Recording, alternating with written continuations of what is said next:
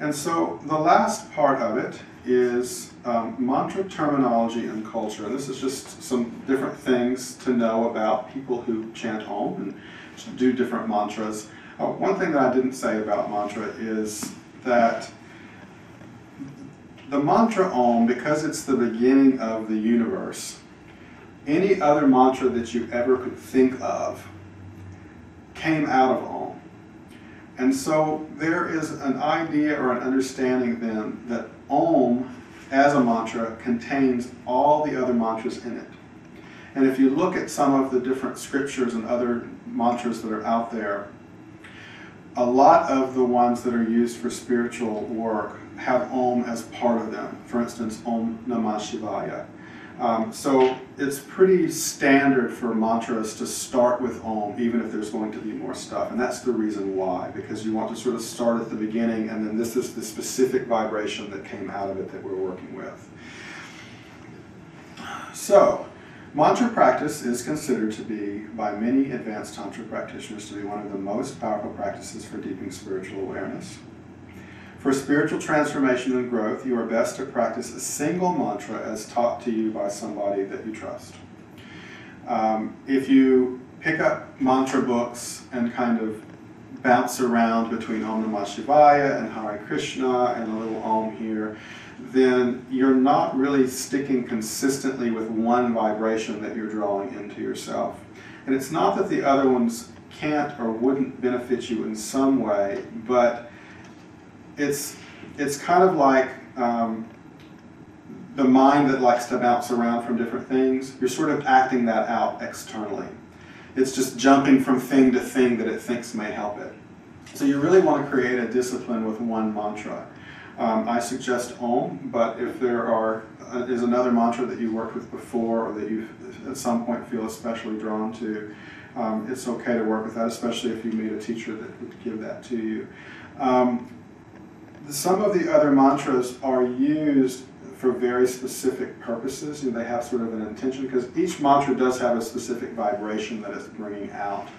So in some of the like Ayurvedic traditions and some of the just energetic understanding aspects and traditions of Tantra that are not necessarily as interested in getting out into spirituality, there are mantras that may you know, bring you wealth, bring you a child, bless your marriage, you know, different kinds of things that are used to sort of balance different aspects of your experience. And while there's nothing wrong with those, you also want to be very careful about what you choose to work with, especially if the motivation behind choosing a mantra is to benefit you in some worldly way. That you know you're trying to bring wealth into your life as opposed to trying to elevate yourself spiritually. Because there is a karmic implication for the intentions that we're putting into the things that we're doing. And so if we're putting an intention into our practice, mantra practice of Om to elevate us, while we may technically be creating karma because we're sort of associating ourselves with doing it, we're creating a very positive karma. We're creating spiritual merit that will continue to build on itself.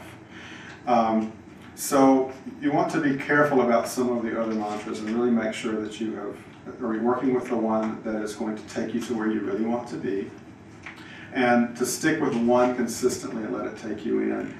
Um, there may be times where a teacher would give you a specific mantra that's not Om for a specific purpose for a specific period of time. And that's usually you want to be with a teacher who has the understanding to be able to like, okay, I know this vibration is what you need.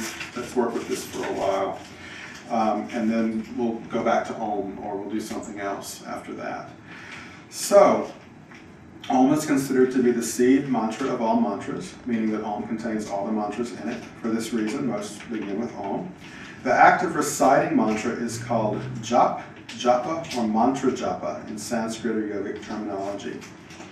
The practice of chanting Om is also called Omkar or Pranava. And these two terms are used interchangeably with the mantra Om itself. So I can say I chant Om, I can also say I chant Omkar, I can say I chant Pranava, and they all mean the same thing. Um, 108 is the traditional number of repetitions to complete a round of mantra. Um, 108 is considered by multiple explanations to be a very sacred and holy number.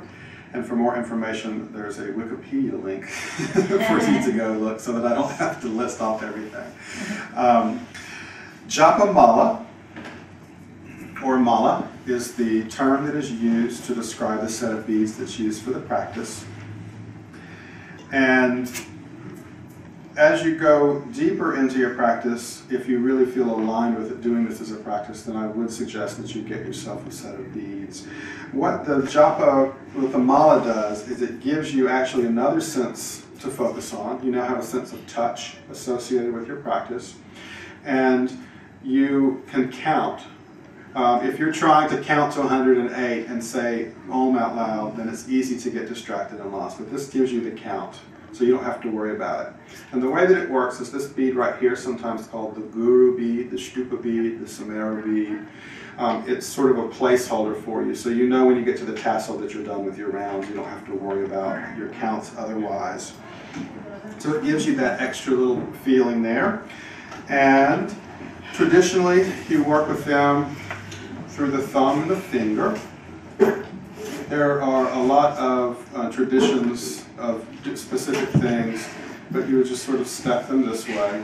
You would also traditionally, once you got all the way around here, you wouldn't skip this beat and go over. You would kind of turn around and start back, or go backwards. Uh, the idea being that this represents the guru and you don't want to cross the guru. that would be disrespectful to, to your guru teacher. Um, as you practice this, you are also infusing the beads themselves with your spiritual effort. So your positive spiritual karma and the vibrations associated with it are actually being placed inside of the beads.